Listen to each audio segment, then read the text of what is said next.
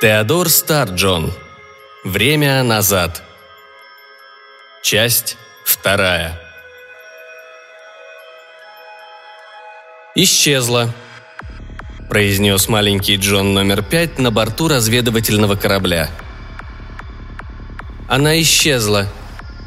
Уилл Хоклайн не подозревал о последнем ужасном видении, посетившем Ионну.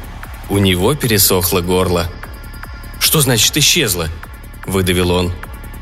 «Ни она, ни Орел не подают никаких сигналов. Вы здоровы? У вас остановилось дыхание?» Уиллу удалось задышать снова.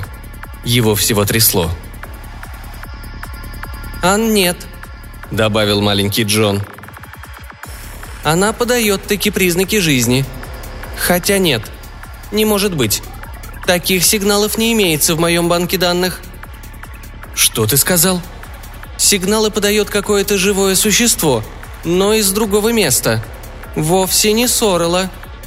Вообще ниоткуда. Согласно картам, отчетам и взятым пробам, в том районе совсем пусто. И тем не менее я улавливаю ее сигналы. «Выходи в линейное пространство и проложи курс. Отправляемся к ней!» Хрипло прокричал Уилл Хоклайн. «Но... Орел, крейсер, взрыв Земли. Это приказ пятый!» И маленький Джон подчинился, сказав только. «Вы знаете, что корабль поврежден?» Потом он проделал все, что нужно для перехода в линейное пространство. Примерно секунду он осматривался и ориентировался, затем проложил новый курс и по сверкающей спирали опять отправил корабль в мир серых теней. «Ты все еще принимаешь сигналы?» «Разумеется, нет». «Что значит «разумеется, нет»?» Продвижение вперед в пространстве сопровождается перемещением назад во времени. Разве вы забыли? Она еще не прибыла туда, где находится, где бы ни было это место. Они продолжали полет. Вперед в пространстве, назад во времени. Наконец они прибыли на место, и там, где, если верить банкам данных, ничего не было, вдруг оказалась планета – летящая по орбите вокруг далекой звезды. Очень далекой и такой горячей, что вряд ли имело смысл искать на этой планете признаки каких-либо перемен в сравнении с ее первозданным состоянием. Уилл и маленький Джон в немом изумлении уставились на нее. Наконец Уилл сказал. «Она жидкая. Планета в расплавленном состоянии». «Да, она из новорожденных», «Неужели мы так далеко в прошлом?» – спросил Уилл. И маленький Джон ответил. «Не забудьте, что корабль поврежден». «Пошли по орбите», – велел Уилл. «И давай ускорим время». Разведывательный корабль неохотно подчинился приказу, и Уилл с Клоном принялись будто зачарованные следить за тем, как из огненного шара в муках рождается новая планета – Вздымалась кора, истекая лавой. Взлетали огненные сполохи. Мелькали вспышки, когда кора рвалась под напором раскаленной магмы и будто со вздохом оседала снова. Потому планету, казалось, навеки окутали облака и огненные зарева. И, наконец, возникли моря и континенты. Некоторые оставались на месте, другие погружались в пучину – и океаны с ревом несли свои воды над новорожденной сушей, покрытой едва успевшей пробиться травой. А потом пришли долгожданные красота и покой.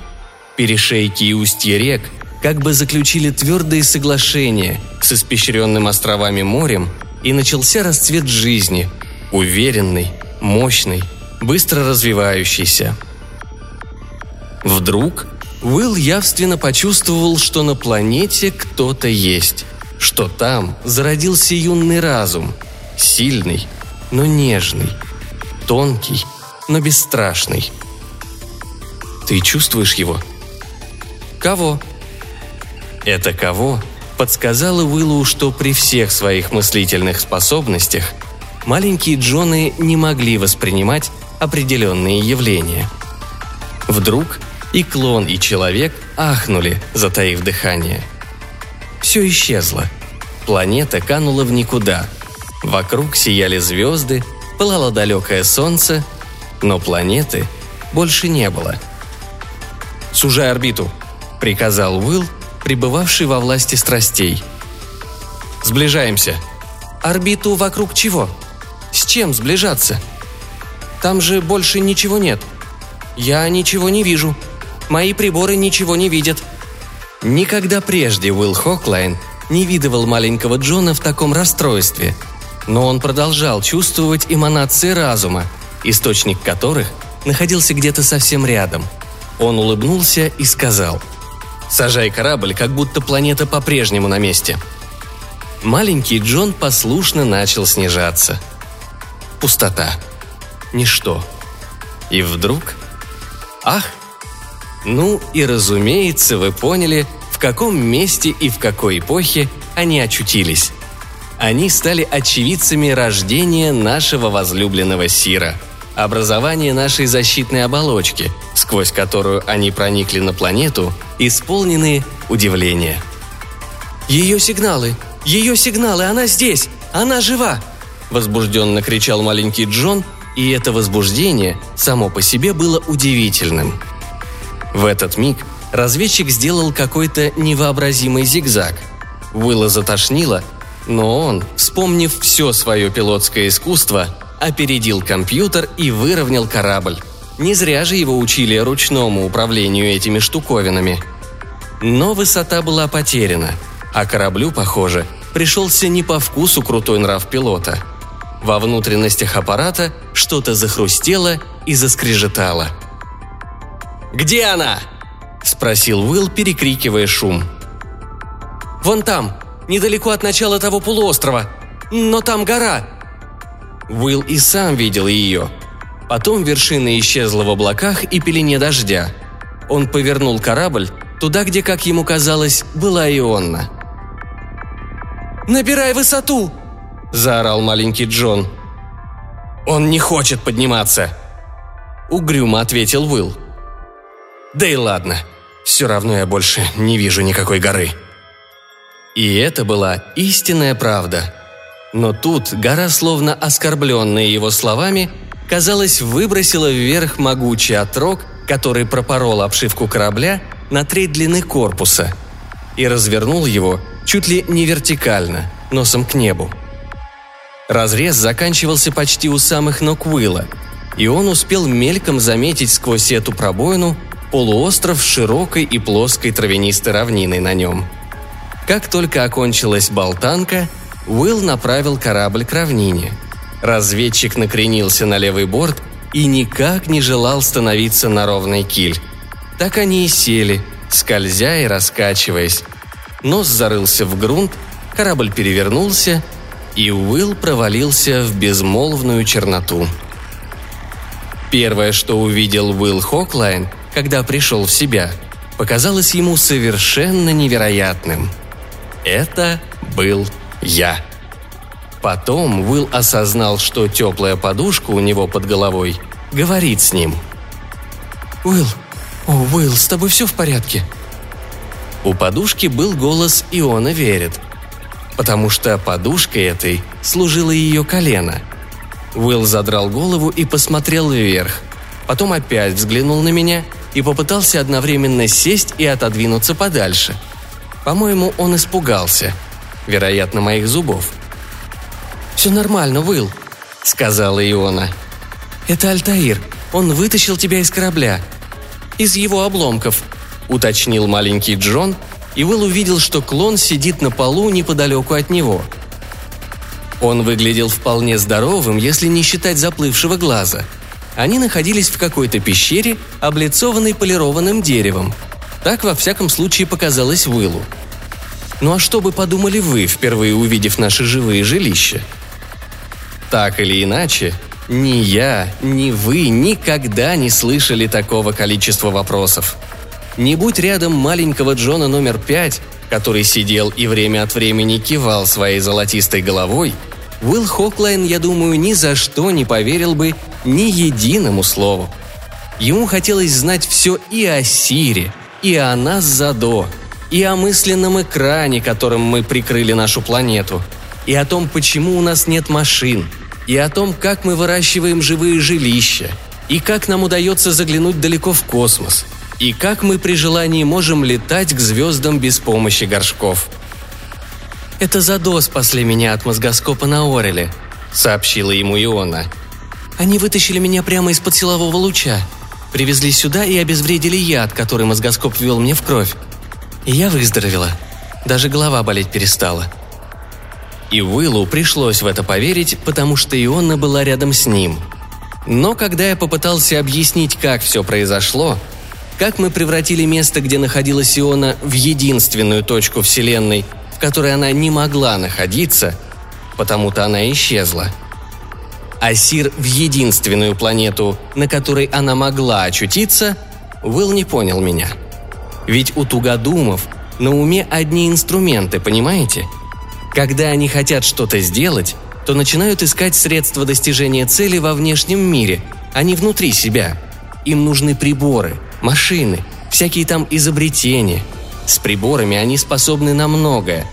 Но их образ мысли мешает им добиваться своего самым простым способом. Потому-то они и тугодумы. И самое смешное во всем этом – то, что им нет никакой нужды быть тугодумами. И тем не менее, они тугодумы. Уилл Хоклайн был очень-очень смышленый. Постарайтесь это понять.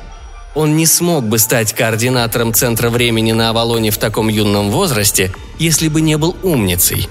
Как я вам уже говорил, на Земле это очень высокий пост. Но его ум был устроен так, что он не умел находить легких путей и всегда все усложнял. Уилл без устали задавал вопросы, что само по себе хорошо, но когда он не мог понять смысл ответа, то начинал разбираться, а разобравшись, с трудом оказывался способным принять истину и двигаться дальше по дороге познания.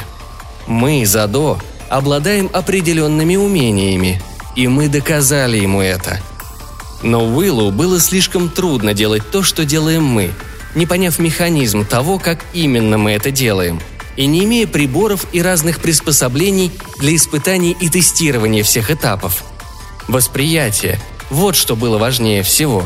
Именно восприятие давалось Уиллу Хоклайну с огромным трудом. С маленьким Джоном номер пять проблем не было – он обладал сообразительностью живого существа, но его параметры были параметрами компьютера, а компьютеры не умеют мыслить. Зато они знают, что такое восприятие. Ну, а Ионна? Ионна была девушкой, а земные девушки несколько особенные. Кажется, они знают массу разных вещей, о которых им никто никогда не говорил. И воспринимают все гораздо легче. Я, разумеется, уже знал обо всех тех ужасах, которым мозгоскоп подверг Иону на Ореле. Наша собственная мозговая сеть сообщила нам о мозгоскопе в тот миг, когда он высадился на Ореле, и мы вели за ним наблюдение. И о грозящей Земле опасности. И мы разработали план. Чтобы осуществить задуманное, надо было пробраться в пещеры под большой корзиной или люлькой, как ее называл маленький Джон – которая поддерживала арелианский крейсер на поверхности планеты. Грунт на Ореле очень пористый, под поверхностью тянутся цепочки полостей и пещер. Попав в эти пещеры, мы могли бы попытаться залезть и в сам крейсер, а там уж решить, что мы можем предпринять, находясь на борту. На Орел мы попали с гораздо большими трудностями, чем могли бы, в основном из-за Уилла Хоклайна и его стремления разобраться во всем, что мы делаем – когда я сказал ему, что Высший Совет Задо собирается устроить ритуал, в результате которого мы попадем на Орел, он пожелал знать, где собирается Совет. И мне пришлось объяснять ему, что Совет нигде не собирается, а мозговая сеть охватывает все места, где могут оказаться члены этого Совета. Затем я должен был втолковывать ему, на чем сосредоточить собственные мыслительные способности. На восприятие, разумеется – Поначалу он не хотел ничего воспринимать, а потом захотел да не смог. И я потерял, по чести сказать, немало времени, пока научил его этому.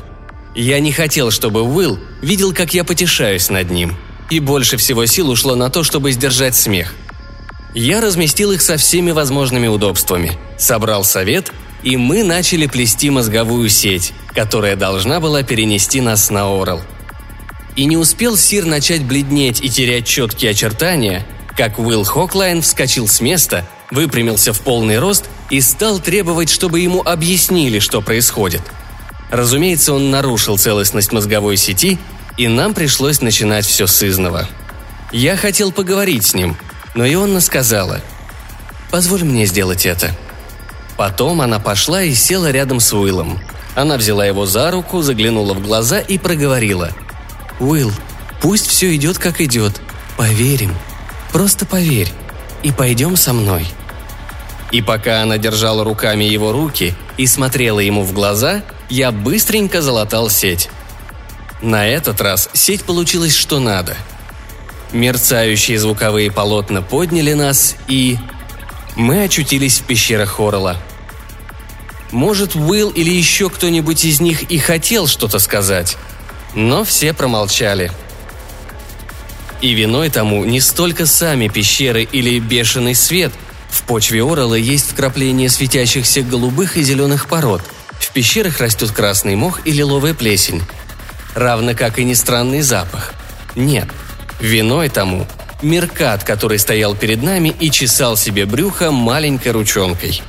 Меркат носил перевязь с тепловым пистолетом. Это был первый Меркат, которого увидели земляне. И, наверное, не стоит на них сердиться за то, что они так растерялись и пригорюнились. И он вскрикнула, а маленький Джон вытаращил свои глазища – Уилл Хоклайн выхватил из-за пояса оружие и... Пш! Напрочь снес громадную голову Мерката. Мне это не понравилось. Я как-то не подумал сообщить им, что вокруг нас тоже есть экран. Наподобие того, который мы воздвигли вокруг Сира. И значит, Меркату было невдомек, что мы здесь. Но теперь, когда Уилл Хоклайн пустил в ход оружие, вся планета, а мозгоскоп уж наверняка, узнала о нашем присутствии и местонахождении – я не стал говорить им об этом. Задо никогда не сообщают сведений, способных кого-либо расстроить. Уилл Хоклайн остался доволен, а расхлебывать кашу, которую он заварил, было уже поздно. Я взял тепловой пистолет дохлого Мерката, передал его Уиллу Хоклайну и показал, как им пользоваться. А потом попросил Уилла отдать мне свое оружие. Я сказал, что мозгоскоп мгновенно выследит нас, если Уилл еще раз выстрелит из земного пистолета – но добавил, что оружие Меркатов обнаружить гораздо труднее. Потом мы побежали. Ох, как же мы неслись. Я провел их по пещерам в лабиринт под люлькой, но на бегу мне не удавалось создать защитный экран. Еще один Меркат заметил нас и издал жуткий крик, похожий на вой сирены. Мгновение спустя крики начали доноситься со всех сторон – мы бежали мимо зеленых и голубых светящихся скал, мимо лиловых вкраплений, и вскоре увидели яркие оранжевые вспышки. Это по нам стреляли из тепловых пистолетов. Наконец, мы очутились там, где надо, прямо под люлькой. Но тут был тупик. Если меркаты найдут нас здесь, плохо дело. Пока мы бежим, они будут стараться спалить нас из своих тепловых пистолетов. Но поймав нас живьем, разорвут на части и сожрут – так учил их мозгоскоп. Оставалось только одно – попробовать выбраться оттуда, создав небольшую мозговую сеть. Но мне была нужна помощь. Ионна и маленький Джон номер пять, похоже, сразу поняли, чего мне надо. А мне надо было, чтобы они просто расслабились и позволили мне и сети подхватить их. Но Уилл Хоклайн... Ох, как бы мне хотелось, чтобы он был чуть-чуть менее любознательным, чуть-чуть менее храбрым – и, возможно, чуть-чуть более тупым. Надо отдать ему должное. Он старался, как мог. Но потом он увидел Меркатов. Двух, трех, семерых. Потом восьмого и девятого. Я тотчас же воздвиг экран. Для этого мне их помощь не потребовалась. И Меркаты уже не могли заметить нас. Еще секунда-другая, и они отправились бы искать нас в какое-нибудь другое место. Но Уилл Хоклайн – видел их так ясно, как мы тут на Сирии видим звезды. Он вскинул тепловой пистолет, который я ему дал, и озарил коридор яркой оранжевой вспышкой. Два мерката взвыли и рухнули на пол, но остальным теперь было точно известно, где мы. Уилл Хоклайн опустился на одно колено и прочно установил свое оружие. А я подумал, это самый сумасшедший тугодум и маньяк всевозможных приспособлений, какого только можно встретить во всех известных и неведомых мирах. Я крикнул и одновременно послал мысленный сигнал Ионе и маленькому Джону. «Дайте мне подхватить вас!» Они послушались, и пока Меркаты пробирались по коридору, который Уилл превратил черт знает во что, я собрал воедино энергию Ионы, маленького Джона и свою собственную, и обрушил ее на мягкую породу над их головой – Огромная глыба вывалилась из свода коридора и перекрыла его. Все разом стихло, только тучи пыли клубились вокруг нас. И я сказал Уиллу Хоклайну.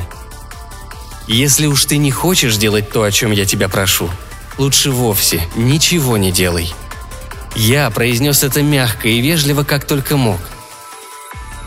То ли мой тон так на него подействовал, то ли взгляды Ионны и маленького Джона, но Уилл стал тише воды – и теперь мог быть почти полезен нам. Я вызвал мозговую сеть Сира, указал наше местонахождение, и пещера начала растворяться, исчезать, а вместо нее вокруг нас вырастали плоские черные металлические стены. Мы были внутри арелианского крейсера. Не успели мы перевести дух, как почувствовали, что попали в круговерть и несемся в космическом пространстве в режиме нулевого времени – Крейсер взлетел, и счет шел на минуты.